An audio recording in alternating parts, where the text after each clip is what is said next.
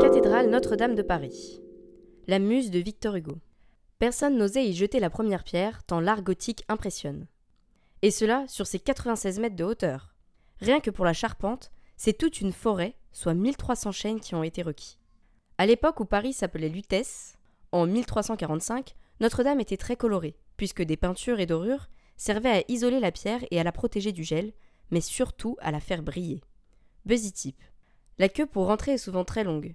Visiter les tours ou la crypte te fera vivre l'expérience de la cathédrale, avec le monde en moins.